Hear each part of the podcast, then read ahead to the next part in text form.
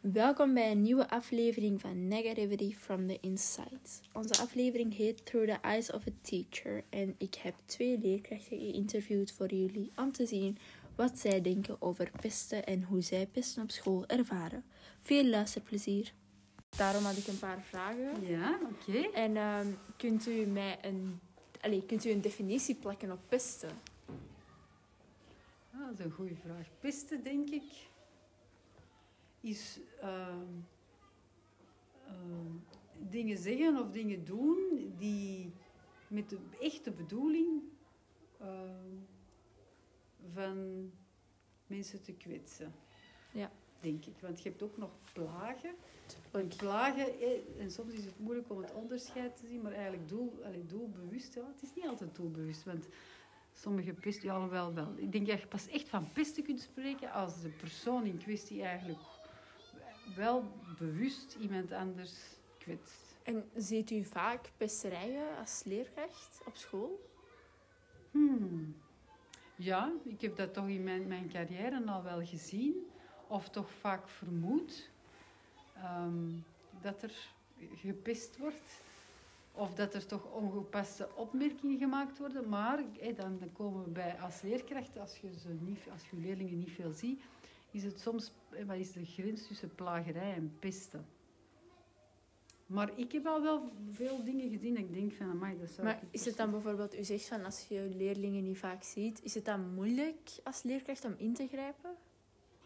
Ja, dat is wel moeilijk. Ehm, je kunt wel even kort op, eh, heel op korte termijn reageren en zeggen van dat vind ik nu geen gepaste opmerking of zo. Maar als je het pestprobleem zelf wil aanpakken, dan moet je natuurlijk de toestemming ook hebben Ja. van degene die gepest wordt. En dat is niet altijd simpel, want die willen liever, die geven dat ook niet graag. De, de, meest gepeste leerlingen zijn, zijn karakters die dat daar ook niet durven over Klopt. praten en die in, ineenklappen en die dan liever die schrik hebben voor de gevolgen als er dan iets aan gedaan wordt. En ehm, vindt u dat pesten allee, uitgebreider is nu dat sociale media er is?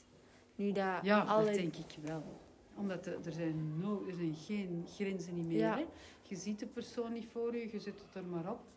Ehm, ja, zeker wel. Ik denk dat dat een, een, een heel slechte evolutie is. En dat is ook heel moeilijk om het is nog Tuurlijk, moeilijker, tuurlijk. om, ah, zeker als leerkracht, om daarop in te.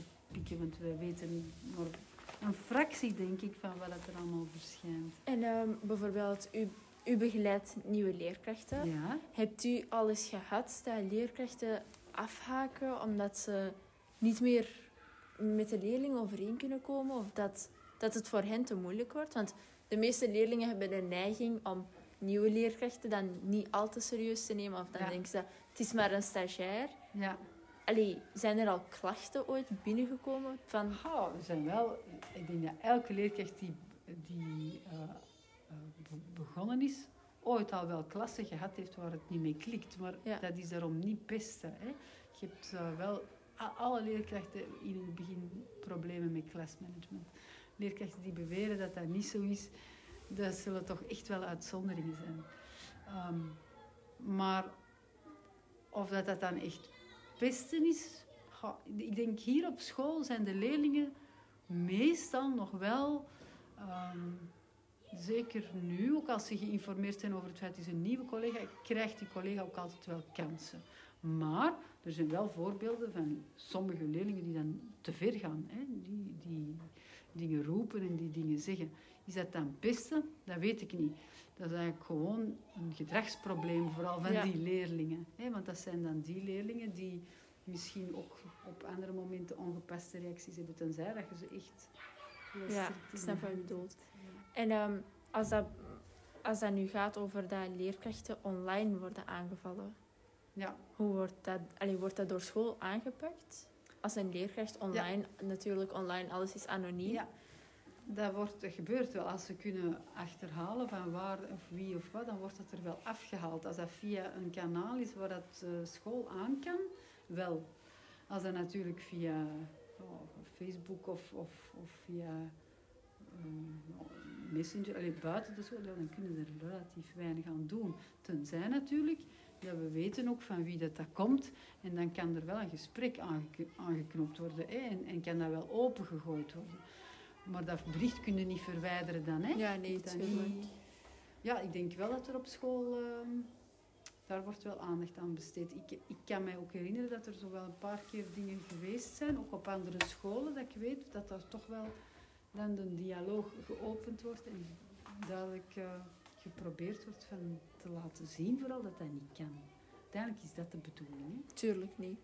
Ja. En ehm, hebt u al veel leerlingen voor gehad die dan om hulp komen vragen omdat ze het zelf niet alleen aan kunnen? Wat pesten Ja. betreft. Hè? Ja, vroeger was ik leerlingbegeleider, nu niet meer. Ja. Nu ben ik ehm, eh, voor nieuwe leerkrachten.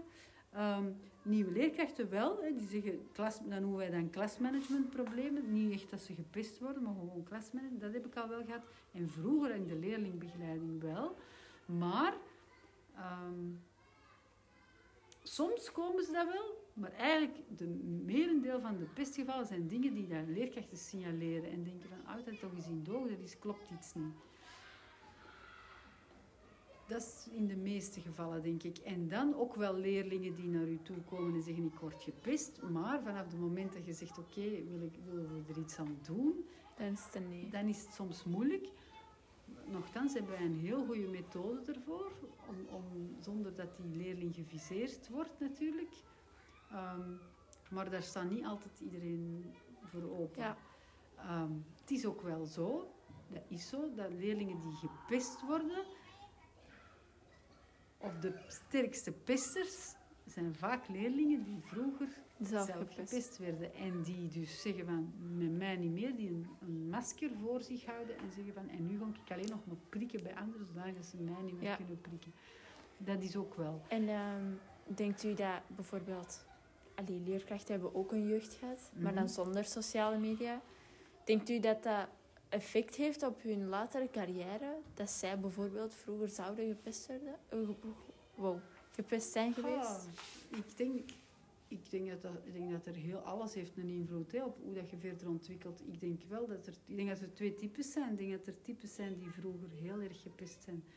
Die op een bepaald moment hebben gezegd, hetgeen wat ik daarnet zeg, en nu is het gedaan. En die eigenlijk daardoor juist heel ambitieus en soms zelfs heel ver geraken. Omdat ze zeggen van nu, hè, sluit- nu trek ik mij van niemand iets aan. Je hebt het andere type, denk ik, die, ehm, die dat dan eh, dat niet doen. En die dan altijd wel ehm, het gevoelige type zal blijven, maar die dat daar dan wel door groot te worden, alleen volwassen te worden, daar wel uitgroeit, denk ik. Denk ik hè. Ehm, nu, volwassenen pesten ook, hè. Tuurlijk. Op het werk, ik denk dat er heel veel bedrijven eh, opmerkingen gemaakt worden die ook niet altijd geapprecieerd worden. Maar natuurlijk, dan zijn de volwassenen, op jongere leeftijd is dat allemaal veel gevoeliger. Hè. Ja. En ehm, u begon net over eh, pesten op het werk. Mhm. Ehm, moest dat het geval zijn op Pullof? Ja. Wordt dat dan besproken met directie of hoe wordt dat dan aangepakt? Dat wordt wel aangepakt als er zo conflicten zijn op, maar pesten. Er is hier iemand, hè. er is iemand die eh, verantwoordelijk is ervoor. Hè. En, en dat noemen ze zo voor, eh, verantwoordelijk voor ongewenste in- intimiteiten. Maar dat gaat niet over dat iemand eh, bepaalde handelingen doet, zo, maar dat kan ook gaan over mensen die constant op iemand zijn kap zitten. Iemand die het gevoel heeft, die kan bij iemand hier op school ook terecht om te zeggen van ja, ik vind deze niet oké. Dan wordt daar wel, wel iets mee gedaan. Ja, dat denk ik wel. Wat dat dan niet altijd de oplossing is natuurlijk. Ja, nee, tuurlijk.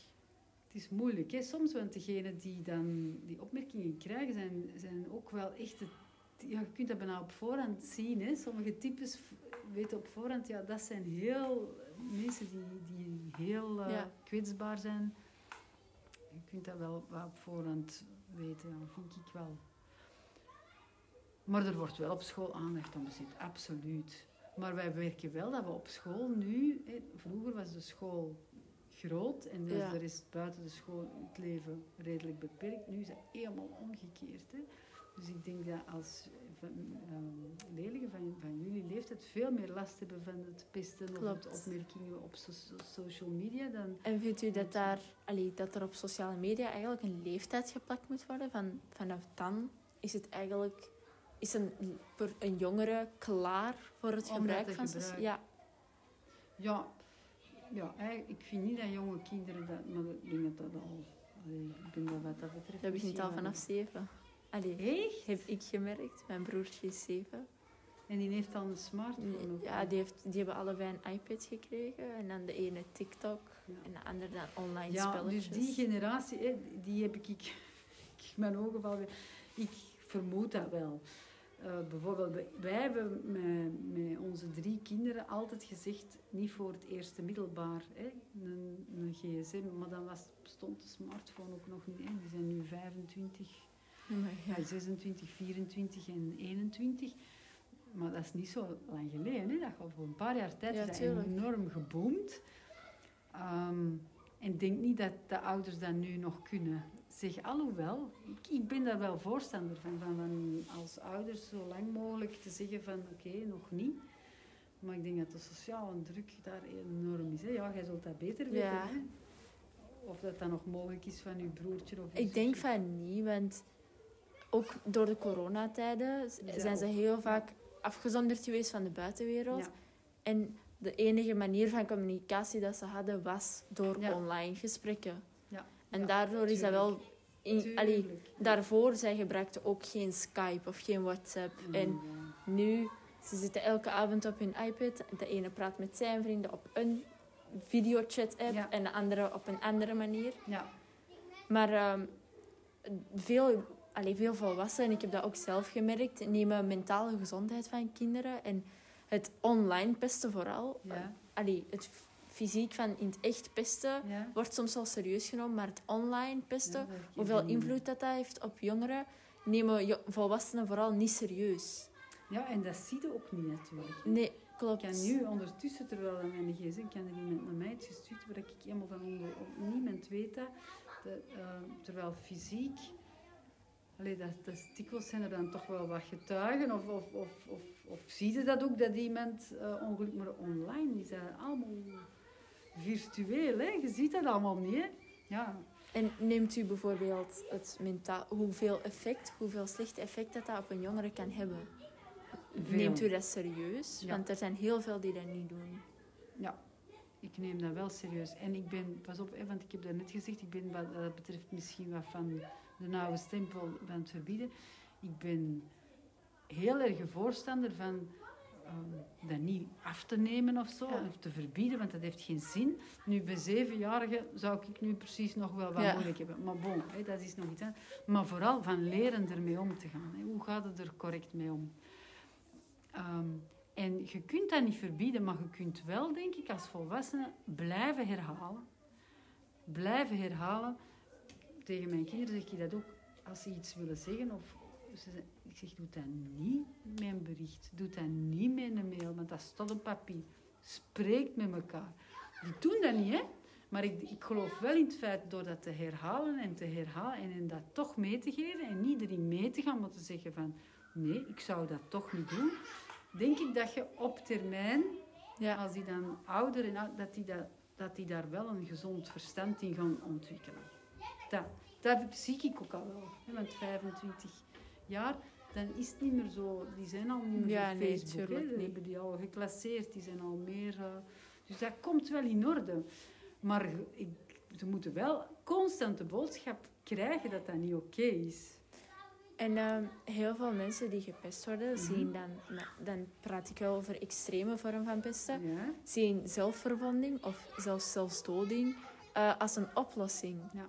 Vindt u dat dat, dat, dat dat kan? Dat dat echt oprecht een oplossing is? Nee, absoluut niet.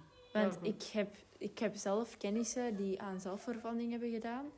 En eh, ik heb ook met hen een gesprek gehad, Ja. die dan in, op een speciale afdeling in het middenlijm hebben gezeten Ja. daarvoor. Ja? En zij vertelde mij wel van... Dat nam wel mijn pijn weg van niemand houdt van mij, niemand mag mij. Denkt u daar ook zo over? Dat dat echt oprecht een mentale pijn weg kan nemen? Nee, dat is een, dat is een, een controlemechanisme. Dat is eigenlijk proberen van over iets controle te krijgen of je pijn doen zodat je de andere pijn niet voelt. Dat is wegvluchten. Het is eigenlijk een wegvluchten van het leven. Waarmee dat ik niet wil zeggen dat iemand echt wel ehm, hè, want nu dat debat voert, wordt nu enorm gevoerd. Hè, Ja. van als iemand echt eh, ondraaglijk psychisch lijden heeft, moeten dat niet eh, helpen om... Ik kan daar heel moeilijk in komen, maar ik, ik, ik, ik geloof wel de wetenschappelijke kant van de zaak, dat daar toch blijkbaar wel wat evidentie is dat, dat, niet, hè, dat sommige mensen er echt niet uit geraken. Maar voor de rest, dat die jezelf pijn doen, nee, dat is zeker geen oplossing. Maar waarom doen ze dat? Hè? Je, moet die, moet dat wel aanpakken. Hè? Je moet wel serieus nemen dat die dat doen en dat er dan iets mis is. En niemand houdt van mij, hè? dat gaat ook verder dan gepest worden, denk Ja. ik. Hè? Dat is een veel diepgaandere Dat zit dan echt mentaal vast van nee. Ja, dat zal niet gewoon zijn iemand die gepest wordt. Hè. Dat zal dan al eerder zijn van iemand uit- dat je echt eh, niet meer ziet zitten. Ja, nu met corona zijn er ook heel veel depressieve mensen. Hè. En mensen met slechte eh, Tuurlijk. zelfmoordgedachten. En dat komt omdat mensen het niet meer zien zitten. Maar ik geloof niet dat dat een oplossing is. En ik blijf erbij, voor elk probleem dat er is, bestaat er Ja, iets. Klopt. Bestaat er een oplossing. Alleen al door erover te praten kan het helpen. Maar, dat is Maar voor sommigen is het moeilijk. Voor sommigen is het moeilijk. En dan is het zoeken naar het kanaal.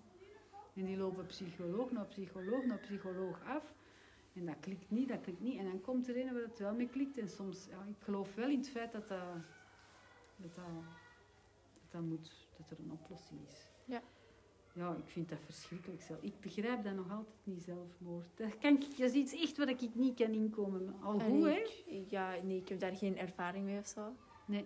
Maar, ik eh, weet ook, ik ken ook mensen, echt goede mensen. Ik- We hebben hier zelfs een oud leerling hè, die zelfmoord gepleegd heeft. Dat ik ook denk, allee, hoe is dat mogelijk? Wel heel lang Dan moet je wel afvragen wat er in haar of zijn hoofd aan omgaat. Ja. En hoe ver het wel moest komen. Ja. Voor, want ik denk niet dat je voor een klein ding dat al zou doen. Nee, nee, nee, nee. En de, de, de meeste ziet het niet aan. Hè. Je ziet Ja. het er niet aan. Je hebt, hoeveel verhalen zijn er niet van leerlingen die, of van, van jongeren die, die zeggen van, ah, nee, die ouders vallen echt van hun stoel. Hè. Die altijd vrolijk zijn. Dat zijn, dat zijn soms, ja, soms kun je, het, je kunt dat, niet voor, kunt dat niet voorkomen. Er heeft niemand schuld aan, denk ik. Niemand heeft daar schuld aan. Maar ouders geven zichzelf wel de schuld Tuurlijk, van ja. waarom, Tuurlijk. waarom vroeg ik het niet. Tuurlijk. Maar die zullen dat misschien ook wel gevraagd hebben. Hè? Dus er heeft niemand schuld aan. Dat is een heel individuele beslissing. Hè? Een heel, dat is een lelijk woord. Egocentrisch is een, verkeerd woord, maar het is echt een heel individuele beslissing. Daar heeft eigenlijk niemand schuld aan. Er is niemand die tegen die gezegd heeft van je moet... Ja, dat is een complex, is erg eigenlijk wel. Klopt. Ja. Maar ja, dankjewel. Ehm wat is beste precies voor u? Goh. Voor mij persoonlijk of voor mij als ja, eh, hoe coördinator ziet, hier ja, op school? hoe ziet u beste Ja. eigenlijk? Goh, voor mij persoonlijk is dat altijd een verhaal van iets doen wat iemand anders niet leuk vindt. En weten dat de ander het niet leuk vindt. Dat, is, dat is voor mij ook wel een belangrijk aspect in het verhaal. Dat je ehm, iemand ja, kunt kwetsen op een of andere manier. Ehm, en als de andere daarvan op de hoogte is, dat dat kwetsen binnenkomt, dan vind ik dat zeker absoluut een geval van pesten. Ja. Ehm, als je iets doet waarvan de andere nog niet helemaal... ay, waarvan dat jij niet op de hoogte bent dat een ander dat erg zou vinden, dat is ook pesten voor mij. Maar dan is het belangrijk dat degene die gepest wordt dan in dat Ook opzicht wel iets ook wel iets terugzegt. En zegt Ja. van stop, voor mij kan dit niet. Je gaat hier voor mij een brug te ver. En dan is voor mij het tweede verhaal dat daar ineens aan, aan vasthangt, het respectverhaal. Als iemand stop zegt van dit vind ik niet leuk, dat dan de anderen ook wel degelijk dat respecteert en stopt. Ja, En als ze dan nog zouden verder gaan, dan is dat voor mij altijd in, in, de, in de sanctionering of in de gesprekken die ik voer altijd wel verzwarend als element. Als de Ja. andere al stop gezegd heeft en ze blijven verder gaan en ze blijven dat doen, dat zijn, dat zijn dingen die voor mij verzwarend werken. en ehm, eh, komt u vaak in aanraking met leerlingen die zelf pesten op Pullof? Ehm goh, wat is vaak, hè? Je hebt sowieso een dynamiek in. Ik doe vooral de eerste graad en, en tweede graad ook nog een stuk. Alhoewel dat dat soms ook al bij mevrouw De Prouw terechtkomt. Ja. Maar in de eerste graad merk ik vooral dat dat ehm, toch wel wat voorkomt. Hè? En, en dan bedoel ik het in de definitie zoals ik daarnet gaf van leerlingen die iemand anders ja, plagen begint dat dan vaak. Hè? Of iets doen wat dat de ander niet leuk vindt. Er wordt dan stopgezegd, maar dat gaat door. Ja. En ook op social media hebben we toch wel wat gevalletjes af en toe van leerlingen die eh, ja, kwetsende woorden naar elkaar toe gooien, tot soms ja, heel grove taal hè, naar Ja. elkaar. En de waarde daarvan is soms moeilijk in te schatten. Want sommige leerlingen praten nu eenmaal op een andere manier met elkaar dan dat sommige volwassenen of wij soms doen. Ehm, dus dat is altijd wat moeilijk inschatten van wat is de waarde van een bepaald woord dat je ziet staan voor die leerling. Hebt u al eens ehm, gezwegen als, als u zag dat iemand gepest werd of dat iemand ehm, iets naar zich toe kreeg wat dat hij niet leuk vond? Mhm. Nee, dan zwijg ik niet. Dan, eh, dan kom ik ertussen sowieso. Ook vanuit mijn... Ik heb zelf twee kinderen thuis. Ja. Hè. Vanuit mijn papa-rol, vanuit mijn intrinsiek eh, gevoel, heb ik zoiets van... Nee, dat schiet in mijn onrechtvaardigheidsgevoel dan. En dan denk ik, nee, soms op straat zie ik ook heel af en toe dingen. Dat gaat dan niet zozeer over pesten, maar bijvoorbeeld iemand die een papiertje op de grond gooit, dan, moet, dan bijt ik wel op mijn tanden om het niet te zeggen. Ja, Omdat ik dan denk, ja, wie ben ik om tegen die meneer of mevrouw te gaan zeggen, doe dat niet. Maar dat schiet zo direct in mijn onrechtvaardigheidsgevoel. Dus ik zwijg niet op dat moment, absoluut. Zijn er leerlingen op Pullof die ehm, gepest worden en allee, om hulp komen vragen? Want niet iedereen vindt het makkelijk om daarover te praten. En niet iedereen vindt het makkelijk om toe te geven dat hij of zij gepest wordt. Ja. Maar zijn er dan gevallen die dan echt om hulp komen vragen omdat ze het zelf niet aankunnen? Dat hebben we toch wel af en toe. Ehm, en dat gaat dan veelal over gevallen die al voorgeschiedenis hebben gehad. Ja, Dus waarbij dat je toch al wel in een bepaalde fase van dat traject ziet, waar dat je voelt van... Ja, dat is zo verzuurd, die relatie tussen die twee leerlingen, dat een van de beiden, dat kan soms zelfs ook de pester zijn, die dan door de gepeste teruggepest wordt in een andere mate. En dat die, dat die aangeeft van, ja, wat dat er hier gebeurt, dit, dit overstijgt mijn eigen capaciteit voor dat aan te pakken. Dus ik kom bij jullie even horen hoe dat ik dat doe.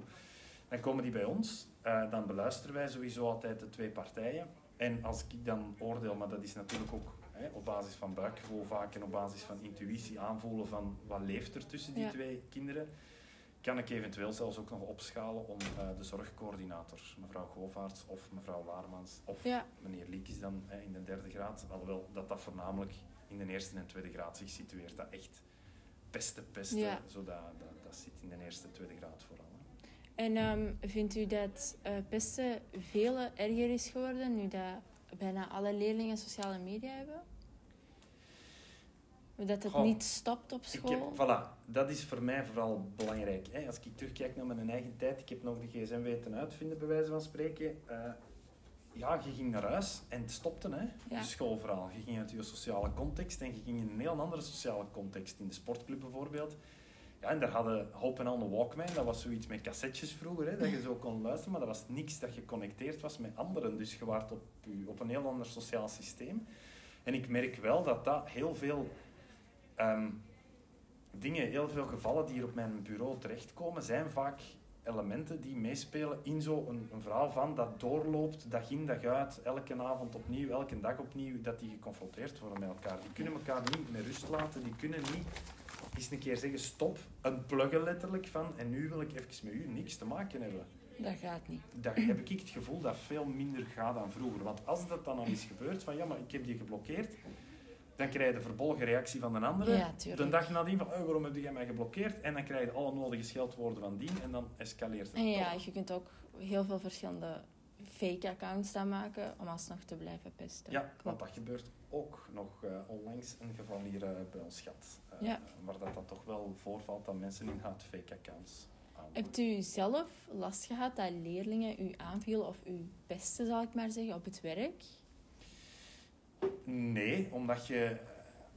Je zit natuurlijk in een hiërarchische structuur in een school. Ehm, ik heb daarbij ook een bepaalde functie gekregen of een bepaald mandaat gekregen om dat ook een stuk op te volgen.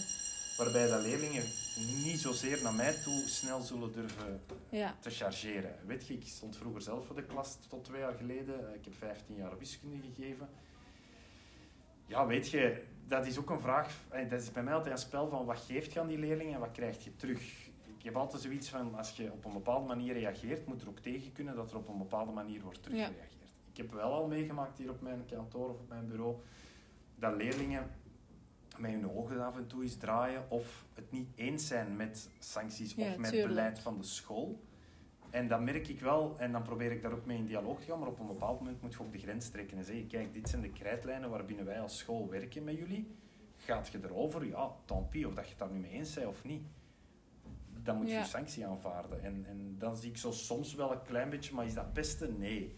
Dat is zo eerder van, ja, ik ben hier niet mee akkoord met hetgeen dat er gedaan wordt. En zijn er leerkrachten van wie dat u weet op school, allee, van wie dat u hebt gehoord, dat ze dan zich aangevallen voelen door een klas?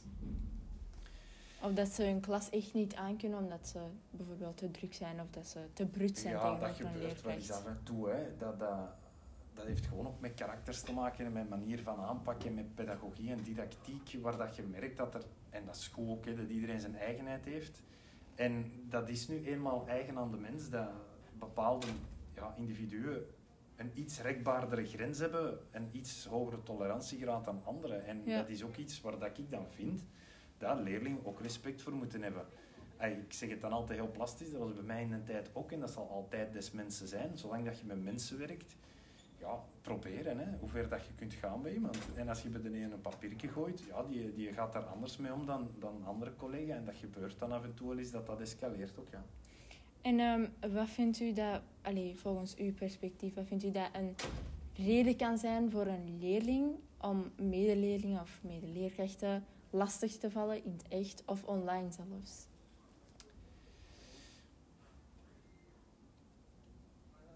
Dat is ook weer een, eh, een moeilijke. Ehm, ja, er zijn verschillende redenen. Hè. Dat, dat kan heel uiteenlopend zijn, maar ik merk vooral dat het vaak op communicatie terechtkomt. Ja. De manier hoe dat ze met elkaar praten, dingen maar half uitspreken of dingen niet uitspreken zelfs, dat leidt vaak tot frustratie en tot, tot een, bepaald, een bepaalde aanname. Dat een leerling zegt, ja, maar ik dacht dat je dat bedoelde. Ja, spreek het dan uit. Dan heb je die frustraties niet. Dus ik denk dat communicatie daarin, de manier waarop dat ze communiceren, eh, een heel grote factor speelt. Denkt u dat thuissituaties er iets mee te maken hebben? Dat best een uitlaatklep kan zijn voor sommigen? Goh, ja, dat is natuurlijk nu wel een hele psycho psychologische tour op, hè, maar dat wil, ja, ik geloof daar ook wel ergens in dat als je ergens een, een thuissituatie hebt die minder stabiel is of waar dat je ja, een bepaalde waarden-normenpatroon aangeleerd krijgt, dat anders is dan dat van u, want daar gaat het uiteindelijk over. Hè, dat als iemand bij wijze van spreken het normaal vindt om een, bepaald, een bepaalde actie te doen en voor mij is dat dan helemaal niet normaal of ik, ik vind dat helemaal van een andere waarde of orde, ja, dan krijg je al veel sneller een, een conflict situatie. Ja. Ehm, zonder te benoemen wat die thuissituatie is, hè, want, want ik bedoel, dat gaat in elke thuissituatie wel een andere context Tuurlijk. hebben. Ik voed mijn kinderen ook op zoals dat ik denk dat voor mij goed is, maar hoe komt dat? Omdat ik zelf bepaalde waarden en normen heb meegekregen en die ook belangrijk vind in het leven. Maar die kunnen totaal verschillend zijn van iemand anders. Ja. En dat maakt ook dat er veel conflicten zijn. En dan hebben we het nog niet over alles wat nog met cultuur te maken heeft en Ja, nog met heel die achtergrond. Hè. Dat heeft dan nog met een heel ander verhaal te Ja. maken. Dus die combinatie samen maakt het altijd heel boeiend, zo'n conflict situaties. Ja. En ehm, heel veel volwassenen nemen bijvoorbeeld pesten en online haat en mentale gezondheid van jongeren niet vaak al te serieus. Mhm. En ehm, hoe staat u daar tegenover? Dat is altijd een evenwicht, of, zoeken. Hè. En daarom dat wij altijd in dialoog proberen gaan eerst met leerlingen en kijken van oké, wat speelt er nu echt? Als je iemand online benadert, dan kun je zeggen wat je wilt, kun je doen wat je wilt, maar je weet niet altijd wat de intentie is van een andere. Is dat een intentie als lachen bedoeld? Is dat om te pesten bedoeld? En dat gaat dan over dat communicatieaspect dat ik er straks had. Daarom dat wij het, en mevrouw De Prouw ook absoluut belangrijk vinden, om eerst altijd in dialoog te gaan. Te gaan kijken, wat speelt er nu echt? Hoe voelt je erbij? Ah, ik merk dat je hè, emotioneel wordt van de vrouw. Vertel eens, zijn de boos, zijn de verdrietig? Wat is, wat is er aan de hand? Om te proberen op die manier die gevoelens een stuk mee in kaart te brengen. Om op die manier ook het herstelgesprek te kunnen gaan doen. Want als je merkt dat de emotie nog te hoog zit, dan heeft het ook geen zin om twee partijen proberen Ja. te gaan verzoenen met elkaar. Dus ja, dat is altijd wat zoeken, hè? Hoe, dat, hoe dat leerlingen daarin staan en ook volwassenen hè? een stuk daarin staan. Tuurlijk, je bent met mensen bezig, dus de emoties lopen soms op. Wat vindt u dat een geschikte leeftijd is voor jongeren om sociale media te bezitten? Want nu gaat dat wel... Allee, er zijn kinderen van 8, 9 die al heel veel sociale media accounts hebben. Ik, eh, kleine anekdote. Van de week of twee weken geleden mijn vrouw een, een Insta gepost met, met een van onze kinderen toevallig, die iets leuks aan het doen was, maar zo geanonimiseerd genoeg. Hè. En uh, die antwoordde erop, oh mama, sta ik nu op Instagram? Wauw, en hoeveel volgers heb ik al? En dan denk ik, is zeven jaar en, en mijn oudste is negen. En ja, je merkt aan, oh, die van de klas heeft al een TikTok-account. Ja. En ja, waar zitten dan? Hè? Dan zitten terug op dat waarde- en normensysteem, waarvan dat ik en mijn vrouw allebei zoiets hebben van, dat is te vroeg. Dat is We vinden dat echt nog niet oké, dat die nu al hè, op die media terechtkomen. Daar wordt ook heel veel... Ja, er komen ook heel veel dingen voorbij die nog niet voor hen bestemd zijn. Gaan wij dat kunnen tegenhouden? Nee, we gaan er ook in moeten aangepast worden. Ik zeg het, ik heb op mijn 18 jaar voor de eerste keer zelf mijn, mijn eerste telefoon gehad. Uh, tuurlijk, je moet een stuk mee. En ik, ik vind ook dat die gasten daar, daarmee moeten leren omgaan, want dat blijft voor mij dan een belangrijk aspect. Leeftijd vind ik een arbitraire grens. Ik vind vooral, je moet kijken wanneer is iemand er klaar voor om daarmee aan de slag te gaan en op een goede manier mee aan de slag te gaan en gezonde manier aan de slag te gaan. En dat hoort een stuk voor mij bij opvoeding en ja, die bewust maken van, oké, als je dit nu doet, als je dat filmpje erop zet, zijn dat mogelijke reacties, zijn dat dingen die zouden kunnen gebeuren, zonder alles hypothetisch te gaan, gaan uh, bestempelen. Maar dat ze goed weten van, als ik dat doe, wat zijn de gevolgen die dat kan hebben. En uh, als ouder, hebt u zelf al gehad dat uw kinderen naar u toe kwamen met problemen of conflicten die ze op school hadden? Uh, Komt dan de leerkrachtkant van u naar boven? Of? Ja, dat is de papa-kant. Maar ik merk wel dat dat wat beroepsmisvorming is vanuit hier ook. Dat je dan hè, wel wat strategieën hebt ontwikkeld ondertussen om op een of andere manier toch op een gerichtere manier te kunnen gaan, te gaan doorvragen. Maar dat is een dubbele werking. Ik, die strategie of dat gevoel dat ik nu thuis heb, neemt ook een stuk mee op de werkvloer. Um, daar waar dat ik, voordat ik kinderen had, hè, uh, tien jaar geleden bijna, stond ik heel anders tegenover leerlingen ja. en onderwijs en, en hoe dat, dat vorm moest hebben. Terwijl nu, ja, ze zeggen dat soms, word je wat zachter, word je wat, wat, wat softer in je, in je aanpak, in de zin van, je gaat veel meer naar, naar gevoelens meekijken en je gaat veel meer naar de persoonlijkheden kijken, terwijl vroeger had ik veel meer het gevoel van, nee, nee, mijn wil is wet en zo zal het zijn, weet je. En dat is, dat is iets dat je wel zelf merkt, ik dan als persoon, dat je wel wat in groeit ook. En dat is wel fijn ook. Ja, dankjewel. Voilà. Wel, dit was het dan voor aflevering nummer 2, Through the Eyes of a Teacher. Ik wil als eerste twee leerkrachten bedanken die hier aan hebben meegewerkt. Um, zonder hun zou het me niet gelukt zijn. Over het algemeen kan ik wel concluderen dat onze leerkrachten er positief over denken en dat ze vinden dat onze school een goed systeem heeft om met pesten tegen te werken. En ik ben het met hun eens. Ik zit al vijf jaar op Pullof en ik heb bijna nooit pesten gezien op onze school. En al moest dat er zijn, Pullof heeft een um, goede supportsysteem, goede leerkrachten, die, waar je, waarbij je terecht kan voor um, als je gepest wordt of als je problemen hebt. Um, ik vind wel dat onze school, in tegenstelling tot andere scholen, heel, heel goed kan omgaan met pesten. Waar ik wel blij mee ben. En ik hoop dat dat ook op andere scholen is. Als je ergens over wil praten, alsjeblieft, ga naar leerkrachten toe. Praat er met je vrienden over. Maar praat erover. Het klinkt heel cliché, maar praten helpt echt. Dat gezegd hebben, Um, ik hoop dat jullie van deze aflevering hebben kunnen genieten en heel veel van hebben bijgeleerd. Ik zie jullie terug in aflevering nummer 3, Through the Eyes of a Specialist. En tot dan, please be nice to each other, elkaar niet pesten en wees goed voor elkaar. Doei doei!